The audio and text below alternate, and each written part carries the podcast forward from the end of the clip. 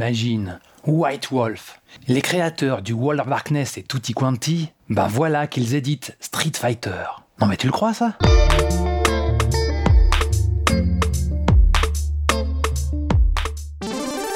Nous sommes en 2002, un peu moins de 10 ans après la sortie du jeu de rôle papier susmentionné, et un peu plus de 10 ans après que j'ai lâché mes premiers 10 francs pour jouer Blanca dans une certaine salle d'arcade.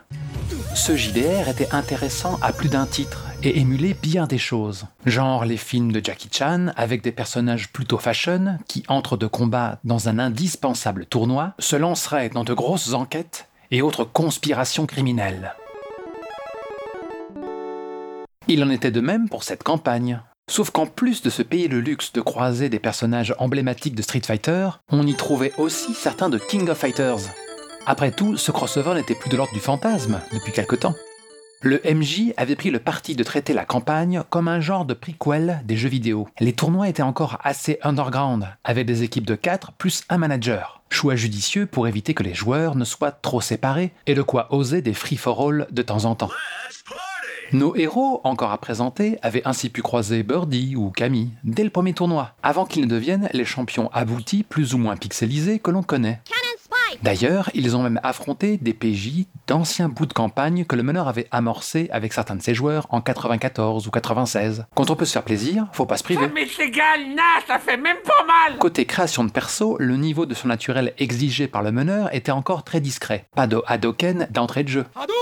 Les backgrounds devaient être les plus flous et les plus ouverts possibles, afin de pouvoir faire popper facilement dans la fiction un mentor, un père, un condisciple pour épicer le plat. C'était le meilleur frère que j'ai jamais eu. Il était aussi encouragé de développer des buts perso, se faire des alliés, des fans, des contacts, comme des rivaux. Cerise sur les gâteaux, venir avec son propre thème musical pour le passer durant la partie au moment de nos duels.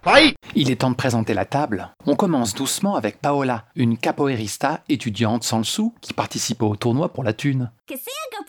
Excessivement sociale, elle était à l'aise avec n'importe qui. Vient ensuite Gianni, jeune italien né d'une grande famille qui, par rébellion, s'était lancé sur la voie du combat, le kung-fu en l'occurrence, vraiment orienté bloc et contre. Il ne montait pas sur le ring sans se masquer pour dissimuler son identité. Et voici venir Masha, gymnaste d'Union soviétique.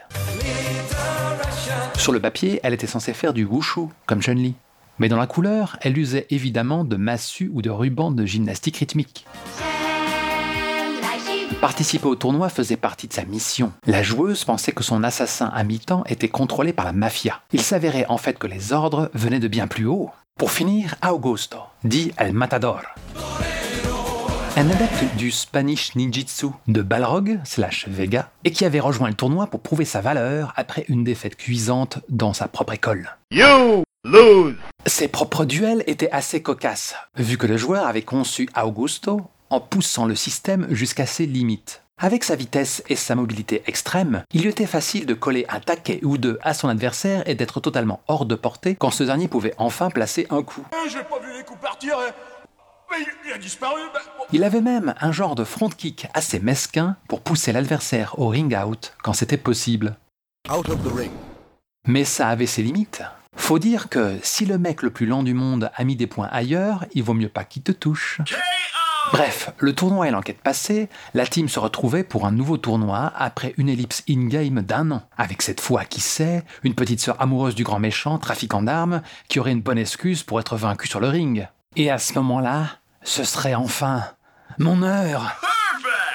Car ce que je ne t'ai pas encore dit, c'est que le tournoi passé, j'y ai assisté depuis l'encadrement de la porte. Je venais à peine rejoindre cette bande de potes dans leur ville, dans leur colloque. Il a fallu un temps avant que je ne prenne le train en marche sur le quadrillion de leur campagne en cours. La joueuse de Paola, notre capoeirista, devant à raccrocher les gants pour se dévouer à ses études, Kenji, le luchador bedonnant, acteur de tokusatsu sur le retour, était chaud patate pour quitter le vestiaire. Mais jamais il ne put s'élancer vers des cieux glorieux. A trop charger la mule avec une quinzaine de campagnes en parallèle, celle-ci, comme beaucoup d'autres, explosa en plein vol. Seules les plus fortes devaient survivre, et Street Fighter ne fut pas de celle-là. Un comble.